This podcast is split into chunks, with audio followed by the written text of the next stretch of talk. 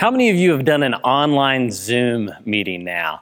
Many of our Sunday school classes, small groups are meeting on Zoom. Our elders' meetings and staff meetings are all taking place on Zoom. And I'm so thankful for that technology that allows us to meet even when we're far apart. But I'll tell you, Zoom meetings are hard for me in my house right now. I've got these three small kids and nowhere in my house to get away from those kids. And the other day, I'm in the middle of a really serious presentation to our elders and staff on Zoom, about 30 people. I get two sentences in, and one of my kids is screaming bloody murder in the background. And I've got to stop and tell those elders just hold that thought for a second, talk amongst yourselves, try and go stop this kid from crying. Why was he crying? It doesn't matter. Why is a kid ever crying? No one knows. They just cry all the time, right? So, what happens when you get interrupted like that? Well, here's what I want you to do I want you to think about the Gospel of Luke and the book of Acts as one story that gets interrupted. So, Luke was a follower of Jesus who lived about 2,000 years ago and wrote down the story of Jesus as he saw it in the Gospel of Luke, and then wrote down the book of Acts, or what's called the Acts of the Apostles. And so, those two stories are actually two parts of one big story, two volumes in one big story that Luke writes down. And in the middle, what we might say is that he gets interrupted. Okay? And so Luke ends the first part of his story, the Gospel of Luke, with this. When he had led them, he's talking about Jesus, when he had led them out to the vicinity of Bethany, he lifted up his hands and blessed them. And while he was blessing them, he left them and was taken up into heaven. And then they worshiped him and returned to Jerusalem with great joy. And they stayed continually at the temple praising God. But then Luke gets interrupted. So, what happens when you get interrupted? Well, you don't just go back and start right where you left off if you want to finish the story, right? And you also typically don't go back and tell the whole story over again because nobody wants to hear the whole thing again. But what you do is you typically go back and you grab that part of the story, the first part of the story, that is critical to understanding the rest of the story and you retell just that part before continuing. And that's exactly what happens here in Luke. He goes back and he retells the story of what we call the ascension or the exaltation of Jesus.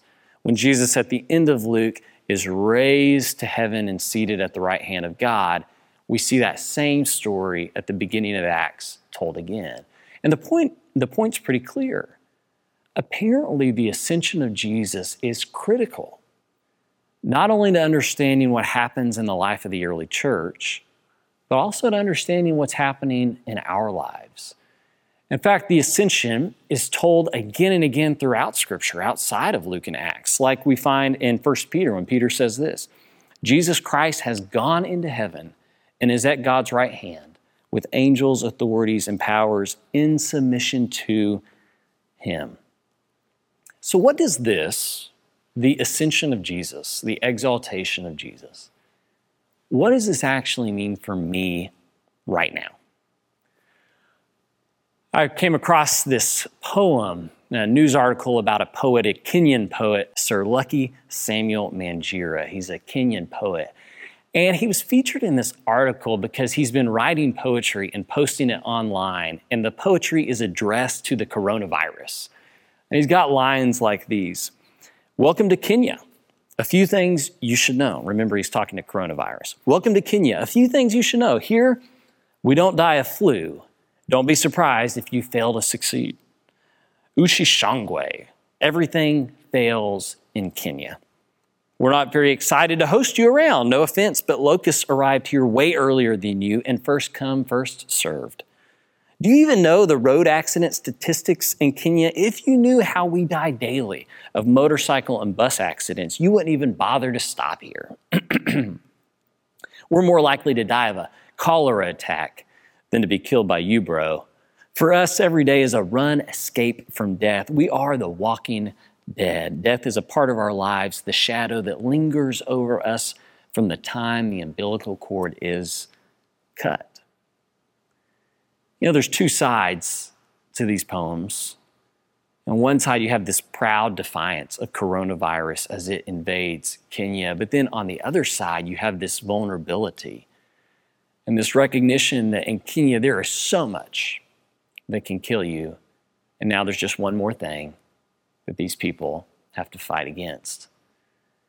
And it's not just Sir Lucky Samuel Manjira that thinks about coronavirus as something alive, something that you might dialogue with, or something that's sinister and out to get you. If you look at the artwork of pandemics that have preceded coronavirus, you know, the artwork stretching back centuries, one of the things, the fascinating things you see is the way that a virus or a sickness is depicted in that art. Like this picture here, this was a news cartoon drawn in 1883, and it's a picture of death. A skeleton like the Grim Reaper arriving in America in the New World on a, on a battleship. And written on the belt around his waist, the skeleton's waist, it says cholera, which was, of course, a sickness that has had multiple epidemics in our world, and right around that time killed over 50,000 in America. Or you have this image. This is from a magazine in 1882, and there's these three ghost like figures hovering over San Francisco, and one of them says malaria, and the other has written on it leprosy, and one has written on it smallpox. You know, what do Christians do with cartoons like that? Or what do they do with the poetry from Sir Lucky Samuel Manjira? I think there's a part of us that wants to say, well, you know, those are kind of cute drawings, or that's that's kind of cute poetry and dismiss that though as just art that doesn't really mean anything. Well, I think scripture would not dismiss that artwork as easily. And I'm not saying that I think coronavirus is something alive, but what coronavirus is, is a reminder that there are forces out there that are arrayed against us, that are out to get us. And what the scripture calls those forces is the principalities and powers. And chief among those forces is the power of death. And in this life, when we are confronted with our mortality, whether it's from a virus or from cancer or from a traffic accident or from a Roman cross, we ask ourselves, is there any hope? Is there any hope, when we're up against forces like that? And the first Christian impulse, which is the right one, is to go to the empty tomb. And that's what we did on Easter two weeks ago. The first impulse when we're confronted with death is to go to the empty tomb where Jesus was laid after he died and was risen to new life and did not stay in that tomb. You know, there is this symbol there, this meaning behind that, that death is overcome in Jesus Christ and his resurrection. Paul Paul puts it like this in 1 Corinthians 15. He says that Jesus is the first fruits of the resurrection. What that means, if you were to picture an apple tree, is that Jesus is the first apple to turn red and ripe. And he is picked in this new life. And ultimately, all the other apples on the tree, you and me, will also become ripe and be harvested as well. That death will be overcome in us all, ultimately, because it was overcome in Jesus. But, you know, if you think about that, really honestly, what you realize is that that locates hope only at the end of our life and really after the end of our life. You know, if, if Jesus defeats death only in the resurrection, then what that does is it moves our hope to that point after we have died when Jesus will raise us up from the dead. But the reason the authors of Scripture keep coming back to the ascension, the exaltation of Jesus again and again, is because they want us to realize our hope is not reserved for some time after we die when we're taken up into heaven, okay? That that same power on display on the, on the cross and the resurrection of Jesus at the empty tomb is then invested in Jesus Christ and that power is elevated to the throne room of God and is active and in control and sovereign over all other powers right now. Okay. That's what we read about in Ephesians. Paul says this, right? He's talking about our present hope right now in the enthroned Lord Jesus above. He says this that power is the same as the mighty strength that He, God, exerted when he raised Christ from the dead and seated him at his right hand in the heavenly realms, far above all, far above all rule and authority, power and dominion, and every name that is invoked, not only in the present age, but also in the one to come. And God placed all things under his feet and appointed him to be head over everything for the church, which is his body, the fullness of him who fills everything in every way. So here, here's what Christians actually hope. You know, it's not just that we hope for life after we die, a place where we get to live with God eternally. Okay, that's not all that we hope for. Of course, we hope for that, but we hope for more. We hope that life is breaking into this world right now. That death is not actually in control right now, but the power of life through Jesus Christ is enthroned above death right now is an, and is invading our world, not simply hanging out until that distant time when you and I die, and then it can start working. That's actually our hope. And that's the point that Paul is making here in Ephesians. It's the point that Peter's making in 1 Peter. It's the point that the author of Hebrews is making, the author of Revelation is making, that Luke and Luke and Acts is making. What they are all saying is that yes, God disarms death at the cross and in the resurrection of Jesus. But by that same power, he then keeps raising Jesus until he is enthroned above all other powers, above all other principalities and powers in this world, including the power of death that this demonstration, this power of life over death, is filling Jesus as he is raised to the throne room of God. And that now God rules over all the world with that power of life over death. That's actually our hope, that he rules with life right now, not just after we die. But where do I see that, right? Where do I see that? Uh, you know, you, you see it in the way that you pray. Think about it. I mean, you wouldn't pray to God if you didn't believe that He and His Son, Jesus Christ, were enthroned over every power arrayed against you right now. If you thought that their power was restricted to some time after you die, then you would get baptized you would want to ensure that your soul receives that mark of inheritance that guarantees your salvation someday. You would be baptized in this life, but you would not be able to justify bothering God with your prayer request in this life if it was strictly about what happens after you die, if that's what our faith was about. So even in your own prayer life, you acknowledge how important it is to you that Jesus is enthroned above all right now.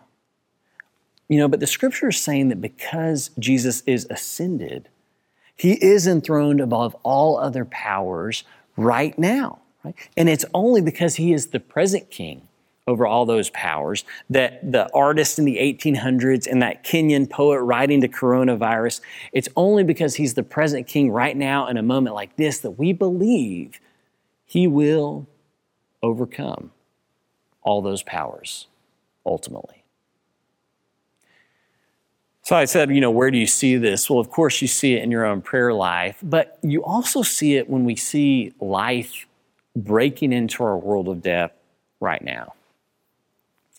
Lindsay loves birds. She's always throwing birdseed out in our backyard. She loves birds. And the other day, she shouts from the backyard with glee and she calls the boys to run to her right away. Come to me, come to me, come to me. And so we all run over to Lindsay and she points up into the hollow just beneath the eave of our house. And there in the bend of the gutter, a bird has, has built a nest. And these two little heads are peeking up above that nest as Mama Bird flies off. And as soon as Mama Bird flies off, Lindsay knows what she's going to do. She goes and she gets our selfie stick. Now, don't ask me why we have a selfie stick. I'm embarrassed to admit we own a selfie stick. But she grabs her selfie stick and she raises that selfie stick up and we caught this video of those brand new baby birds and one egg still unhatched. And then for the next few days, we went back, you know, several times a day with that selfie stick and we recorded as those babies grew and they grew so fast. Just like overnight, they were getting bigger and bigger. The third egg hatched, and now there's these three birds just growing, and mama brings them worms every day all day long, and our kids have loved watching these birds grow. And what's been so special about watching this is the timing of it all. Because we're in the middle of a, a pandemic when people are not only dying, but that power of death is, is robbing people of their jobs, their income, their well being. People are losing their homes. Like it's this time when it feels like death is calling all the shots, and yet here's this undeniable sign of life right here in our backyard. It's that same feeling you have when you go to a, to a hospital with your wife or you go to deliver your first child if you're a woman and you're standing there and you hold that brand new baby and it does not matter what is going on in the world in that moment you're just brought to your your knees by the power of life this new life you're holding a couple weeks before the pandemic started a young couple here at Highland had their first baby and another one of our young men at Highland went to visit them in the hospital and meet this baby girl. And he's not married, he, he doesn't have kids of his own. And he held this baby and he said he just started weeping uncontrollably and he couldn't explain it. And he was kind of embarrassed by it. And he told me later, Eric, it was, it was just the most beautiful thing I had ever held in my hands this new life. And you see new life not only in the birth of a new baby, but you see life breaking into this world of death in all kinds of ways. I was reminded of that just a couple weeks ago when Adam and Katie Poole adopted their second daughter, Lorelei. And it was the most beautiful thing that we have been anticipating for a long time. And the, the original adoption date was postponed because of the coronavirus. And we were going to throw them the biggest party we can throw them. And ultimately, the coronavirus is still raging on, and none of us could go to the courthouse. And we were all super frustrated by that. But that power of death did not stop this young girl from becoming part of her, her forever family and she's been adopted by the Pooles now. And I'll tell you what, as soon as this virus is over, we are going to celebrate that little baby girl when we can come back together. And why? Because in her, we see that life in Jesus Christ is winning. That death may still have something to say in our world, but death won't have the last word because the power of life in Jesus Christ is enthroned above everything right now. Peter says it like this. You may remember this in his sermon at Pentecost. He preaches this and he says this about Jesus Exalted to the right hand of God, he has received from the Father the Holy Spirit and has poured out what you now see and hear. For David did not ascend to heaven, and yet he said, The Lord said to my Lord, Sit at my right hand until I make your enemies a footstool for your feet. Therefore, let all Israel be assured of this God has made this Jesus, whom you crucified, both Lord and Messiah. And remember what he says next. He calls them in the very next sentences to commit their lives to Jesus and baptism. And what we see there is baptism is not just about securing your eternal salvation after you die, but baptism is a pledge of allegiance to the Lord of all, the one who sits at the right hand of God, who has been exalted to that right hand of God. When I am baptized, I'm submitting my authority to Him. I'm pledging my allegiance to Him. That's what baptism is. You may remember in the Garden of Eden that the serpent tempts Eve and Adam to eat from the tree they're not supposed to eat from, according to the direction and order of God. And the punishment for Adam and Eve are severe, but there's also a punishment for the serpent. And the punishment for the serpent is that a human one is going to crush his head. And that's what we see here in Peter. That beneath the feet of Jesus, all his enemies are placed as a footstool for his feet, pressing down on their throat. And that's what actually gives us hope is that when Jesus comes to earth, he becomes human for us. And when he returns to the throne room of God, he carries that humanity back with him. And now, enthroned as the human one, he is crushing all of our enemies under his feet. And he will do that for all of time, right? Do you believe that? It's a difficult moment to believe that. I'll grant that to you. You know, this pandemic rages on And for many of us, it feels like a skeleton of death that is just riding into town with coronavirus wrapped around its waist. And Scripture doesn't ignore that feeling. It does not ignore the reality of our lives when it feels like at times that death is in control or that it certainly has something to say if it's not going to have the last word. That Scripture does not deny that, right? But what we're told in Scripture is that the principalities and powers have been disarmed by Jesus Christ. And what that means when it comes to death is that death has been robbed of its ultimate weapon, which is its, its permanence, its finality. But there is this time coming when death will not only be robbed of its permanence, but it will be robbed of its existence. It will be wiped off the map once and for all. That's what we read in 1 Corinthians 14. For he, Jesus, must reign at the right hand of God until he has put all his enemies under his feet, and the last enemy to be destroyed is death. Yeah, death is still out there right now. It does still have something to say. It's like it is pressed beneath the feet of Jesus, and yet it still lashes about like a snake or a serpent trying to strike out at us. But we know that ultimately Jesus will press the life out of even death.